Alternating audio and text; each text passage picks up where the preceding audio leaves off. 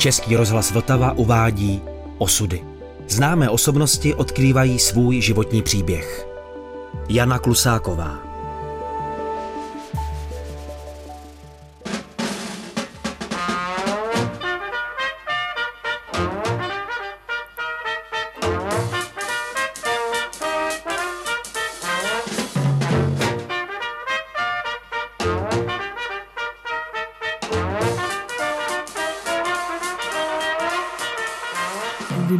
dochodila osmiletku, to byla ta Hvězdoslavova v Břevnově, tak tenkrát gymnázia nebyla, že žádná.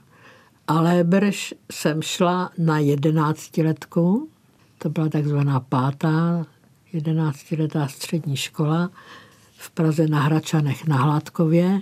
Dnes je to Keplerovo gymnázium.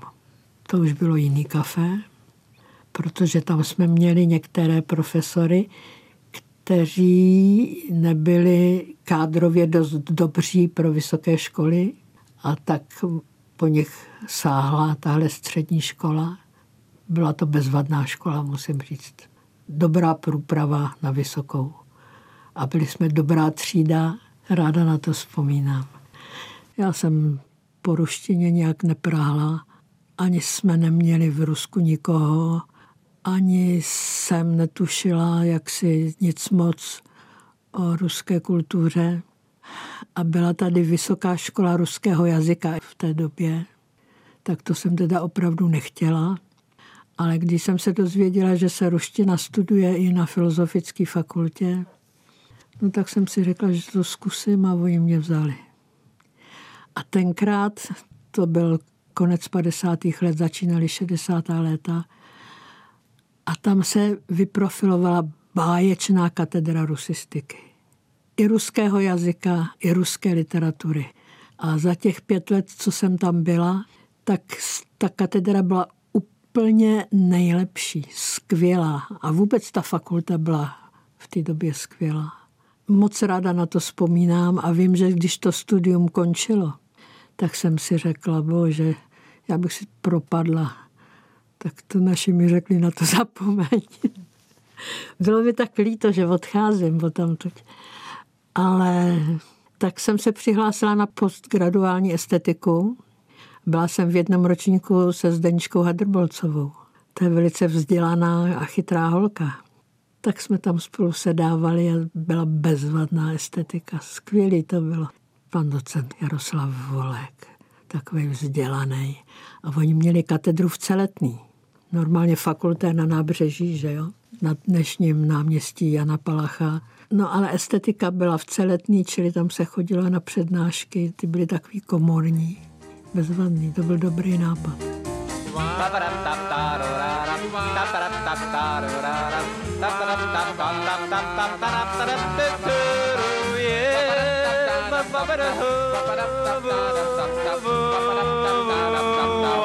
Já jsem jako dítě chodila do Pražského dětského sboru. No a potom, když jsem přešla na vysokou školu, no tak už do dětského sboru, viď, tak už ne. A tak jsme se s kamarádkou, se spolužačkou s Lenkou Slavíkovou, jsme se přihlásili do VUSu, neboli Vysokoškolský umělecký soubor. A když jsme šli na ty přijímačky, tak jsme zpívali dvojhlasně zpěvanky, zpěvanky, kde pak jste sám vzali a tak dále. To bylo tak neodolatelné, že nás okamžitě přijali. A tam byla politická otázka, se nás zeptali, jak je daleko z Formozy na Tajvan. A Formoza je Tajvan. Tam dávali takový chytáky. A pak se nás ptali, jak se mluví v Latinské Americe, protože většina odpovědí byla, že latinsky, že No, když jsme se do toho VUSu přihlásili, tak oni si tam pořád vyprávěli o tom, jak byli v Polsku, kde všude tam zpívali, že to byl zájezd fantastický. To jsem jim záviděla. A pořád se říkalo, že se pojede do Bulharska.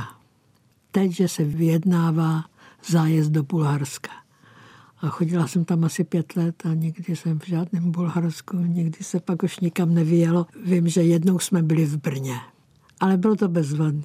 byly to bezvadný a ty zkoušky byly na konzervatoři. Když o tom mluvím, tak úplně cítím, jak ta konzervatoř, jak voněla, nevím, jestli to bylo nějakou kalafunou nebo čím. To mě moc bavilo. Studovala jsem ruštinu, češtinu, hlavní obor ruština a vedlejší čeština. To je výborný. Ta čeština skvělá, protože ta čeština prostě tam mě vycvičila ucho. Já nesnesu, když se říká dvouma, když se říká objemy, prostě, když se špatně používají vidy a tak dále. To nás tam tak vycvičili. Líbil se mi tam jeden asistent a on nás měl na novočeskou mluvnici a taky učil albánštinu. A tak já jsem doma řekla, beru si, beru si jako vedlejší obor albánštinu. Tatínek řekl, běž do sprchy, ať přijdeš k sobě, si se zbláznila, co budeš dělat s albánštinou. Já jsem říkal, tati, když on je tak krásný. Tatínek řekl, to jsem si mohl myslet.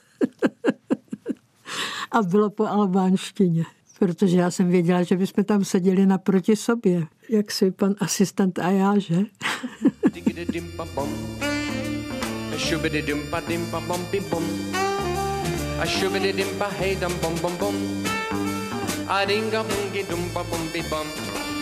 Když jsem byla prvně v Rusku v roce 1960, tak to byla výstava, která se jmenovala 15 let socialistického Československa. A my jsme byli studenti filozofické fakulty a nás tam poslali, co by informátory prostě do těch expozic, náležitě vyškolené. A tam to udělali vykoumaně, protože v expozici byl televizor, před televizorem na sloupku stál mikrofon a z televizoru jsem koukala já. A já jsem seděla někde jinde v kabině a prostřednictvím průmyslové televize jsem se přenášela tam do té expozice. Ale i já jsem tam u sebe měla televizi, na který jsem viděla, co se tam děje v té expozici. Takže já vidím, jak se tam zastavuje pán a kouká, kde je nějaký knoflík jako, nebo co, že nějaká holka tam a já říkám, zdravstvujte. A teď on jako kouká a já říkám, no mluvím na vás, pane, v té krátké košili. A on celý vyděšený. Vy mě vidíte? A já, ano, já vás vidím. Co jste si přál? A on, jak v Československu léčíte rakovinu? A já, no jistě, vyškolená, říkám, v počátečním stádiu medicamentózně, později se ozařuje, takový, jak nás to naučili, tak takovýhle nesmysly tam melu. A on, děvuška, a já co pak? Máte večer čas? A já jsem řekla, že se nestydíte. Kde pak máte partnerku? Vychovávala jsem sovětského občana. A ten zdrhal. Na výstavě 15 let socialistického Československa v Rusku jsem byla vybrána takzvaně, abych při slavnostním zahájení dala velké perníkové srdce Nikitu Chruščovovi. A tak vím, že jsem byla celá stremovaná, drobně pršelo, ta delegace šla a oni mě šoupli, jako abych jim šla v ústrety s tím perníkovým srdcem fotografové padali do bláta. A vím, že ačkoliv jsem jako slavnostností chvíle byla celá vedle, tak jsem si říkala, Ježiši, ten je tlustý, byl neobyčejně tlustý. Valil se jako koule. A já jsem mu řekla, Nikita Sergejč, vod vám majo srdce a podávám mu to perníkový a on řekl, jedno už sice mám, ale to vaše si beru rád. A všichni tleskali, dal mi pusu na tvář. Vím, že jsem si ji potom až do večera nemila. to byl šok, to Rusko. když to tam vidíš naživo a seš tam několik týdnů. Od té doby vždycky, když jsem byla v Rusku na delší dobu, tak jsem se říkala domů třeba na koloběžce. Jednak hrozná chudoba, spousta žebráků, nebo těch opilců, kteří se tam váleli na zemi normálně a lidi je tak jako s takovou něhou obcházeli. Chovali se k ním tak jako velmi s porozuměním. A my jsme bydleli v hotelu Ostankino, takový už trošku za městem. Teď jsem se nedávno dočetla, že byl zbouraný. A tam byly tak obrovský šváby, že když já jsem se v koupelně slíkala a on se na mě díval, tak já se styděla normálně. Toho si nezabila. Na toho si nevzala botu, jako, protože to by byla vražda. Hrozný, hrozný. A jednou jsem se probudila poštípaná a pochopila jsem, že jsou tam štěnice. A tak jsem šla k té pokojský. Mimochodem pokojská. Já jsem se jednou vrátila do svého pokoje hotelového a ona stála nad mým kufrem a zkoušela si bluzičku mojí. A kdo přišel do rozpaku, jsem byla já. A ona mě řekla, prodej mi ji. A já jsem řekla, no to nemůžu. No a co ty korále, co máš až ve spod? Bez rozpaku. To jsem koukala. No a prostě poštípaná a té pokojský a říkám, co to je? A ona řekla, u nás klapov nět, neboli myštěnice nemáme. A já jsem řekla, tak co to je? Ona, že neví a teď někam telefonuje a říká, v nomere tom a tom, v pokoji tom a tom, jsou klapy. Tak nás přestěhovali někam jinam. Myslím, že nepřeháním, ale Rusové nebo spíš jako Sověti tedy, tak dlouho vytvářeli člověka zvláštního typu, až ho vytvořili. To, co se tam děje dneska, tak to jsou ty výsledky. Bohužel.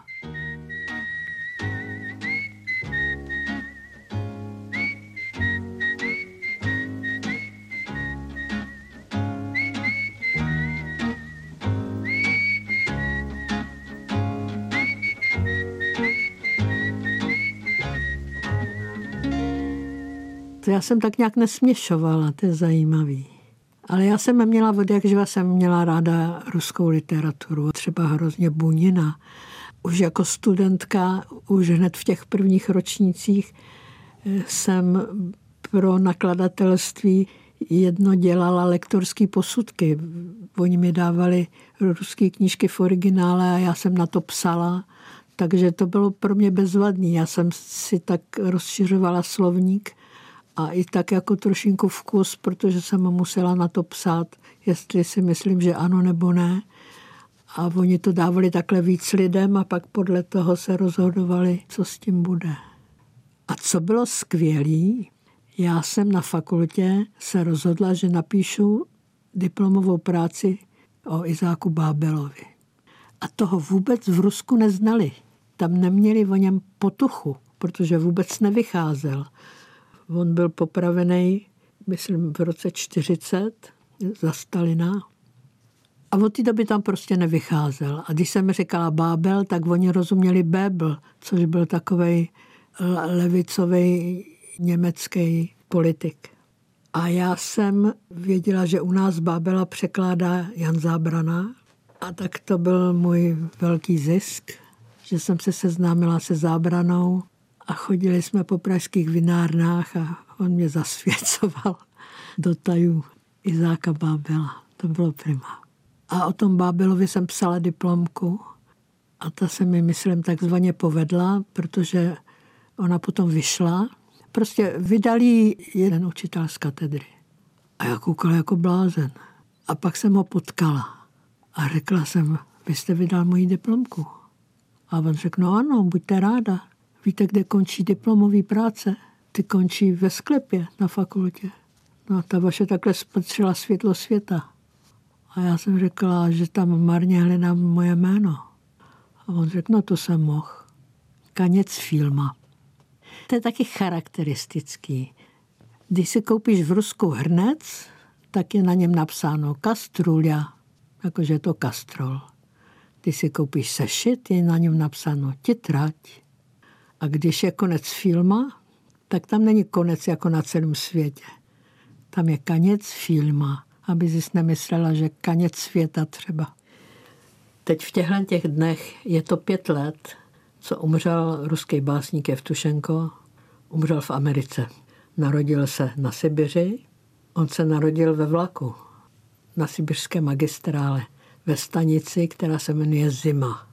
A když jsem studovala v Praze na, na fakultě, tak přijel Jevtušenko a přišel k nám. Čekali jsme na něj, vím, že bylo v podvečer, nešel, napsali jsme na tabuli Jevtušenko, kde ty byl, Jevtušenko, što ty pil. No a on přišel a byl rostomilej a povídal si s náma a my jsme tam měli eh, takovou jako recitační skupinu, tak jsme mu předváděli, co všechno děláme.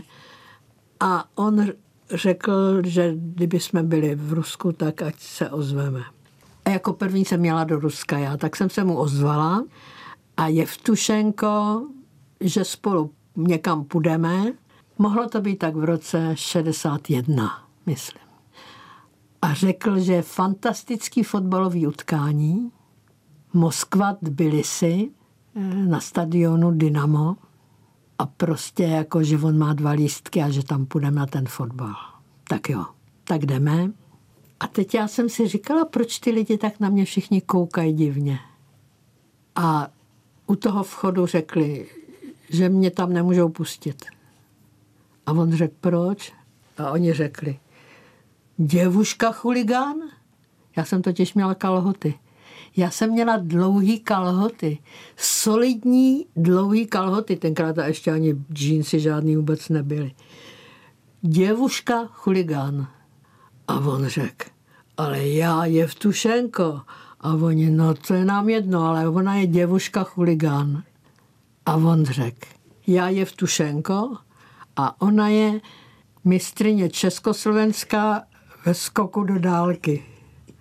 A já jsem si řekla, teď řekne ten dědek u toho vchodu skoč a jsem v háji. A on řekl, i dítě. Tak jsme šli a teď to hlediště si to předávalo jako štafetu. Děvuška chuligan.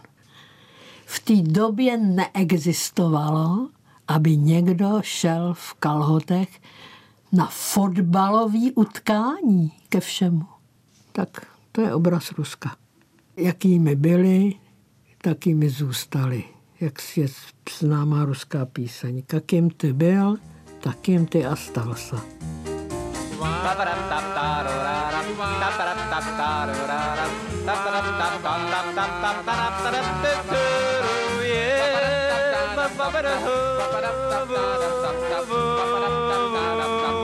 Když jsme končili, tak byl umístěnkový systém, a pro nás byla umístěnka pedagogická. Jakkoliv jsme nebyli učitelský obor, a to spočívalo v tom, že jsme museli, ale mimo Prahu a dokonce i mimo středočeský kraj. A mě si původně chtěli nechat na katedře, což by bylo, bylo děsný blaho, ale nešlo to, musela jsem prostě z Prahy ven a já jsem dostala umístěnku do vojenské hudební školy Víta Nejedlého v Roudnici nad Labem, což už byl Ústecký kraj. Jela jsem se tam představit, vezl mě tam autem Saša Večtomov, což navzdory jménu byl český violončelista.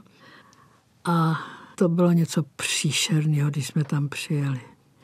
Protože škola byla v Roudnickém zámku, což byl Lobkovicový zámek, krásný, ale zničený hrozně. On vůbec nebyl dělaný na to, aby tam několik set mladých kluků bydlelo, žilo vlastně.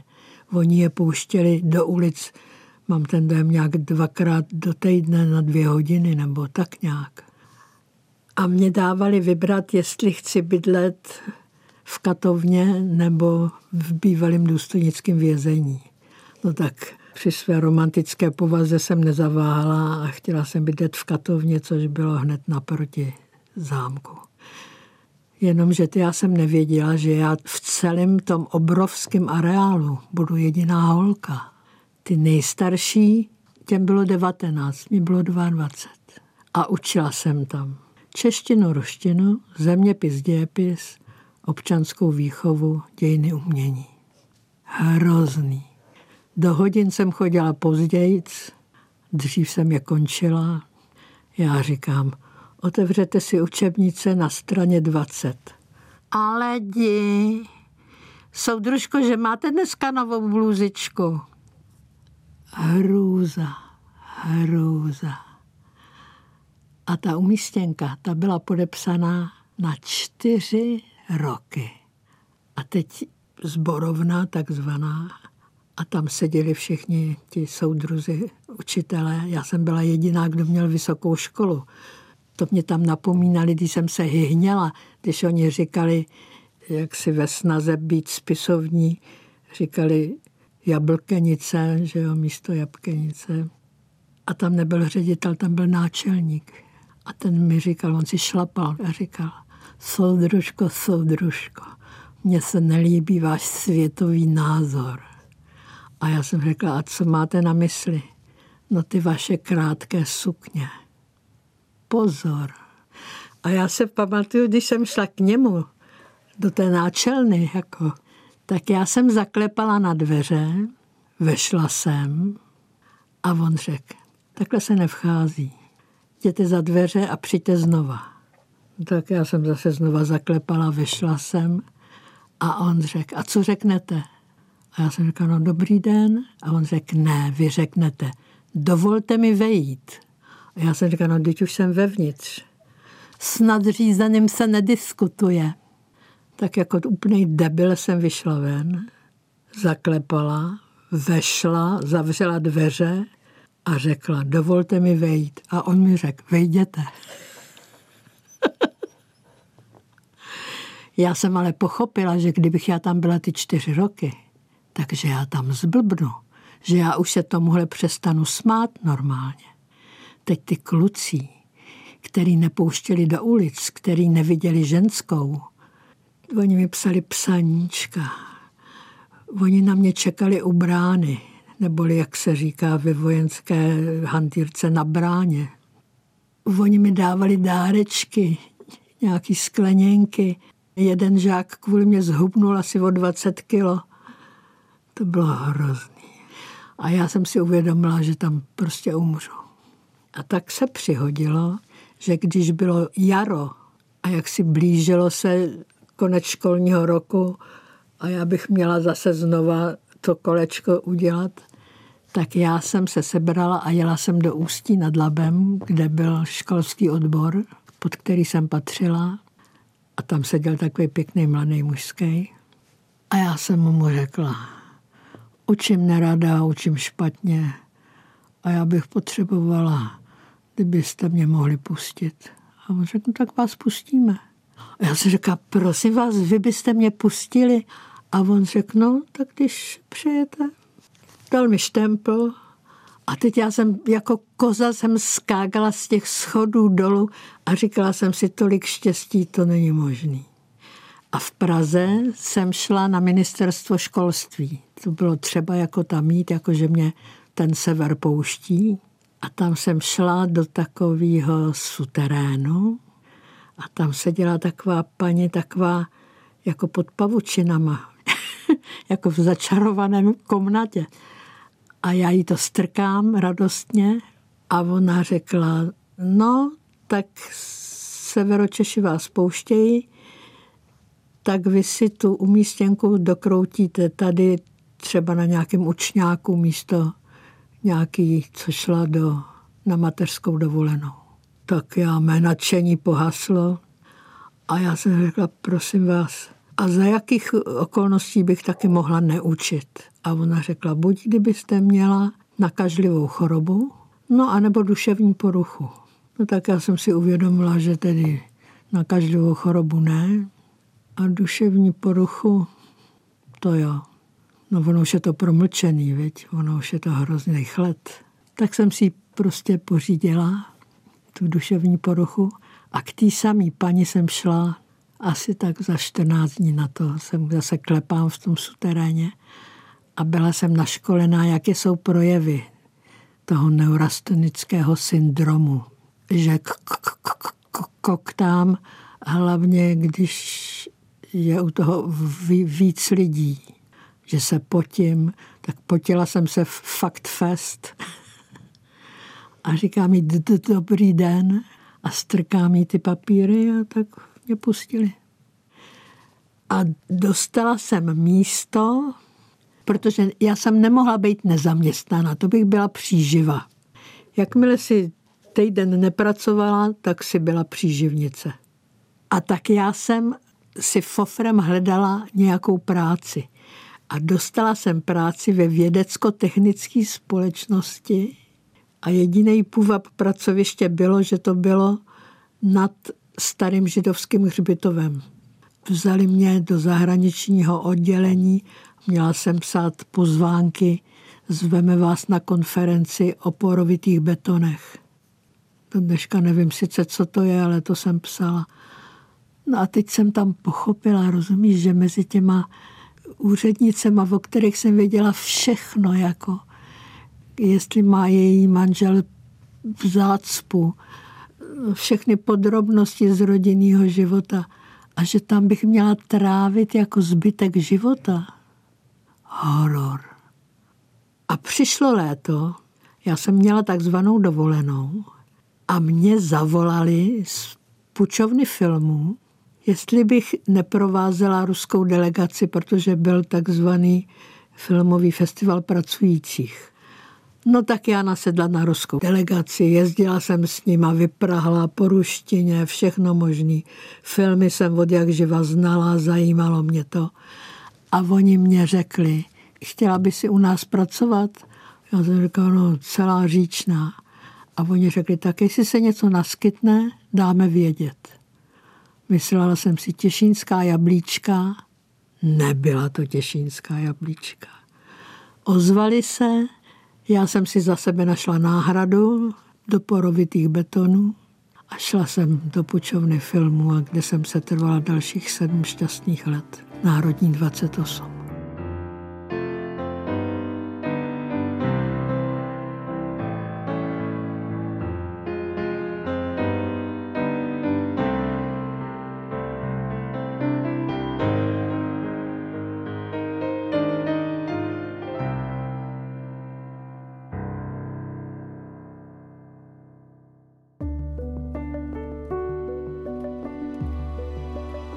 Podcast Osudy připravil Český rozhlas Vltava.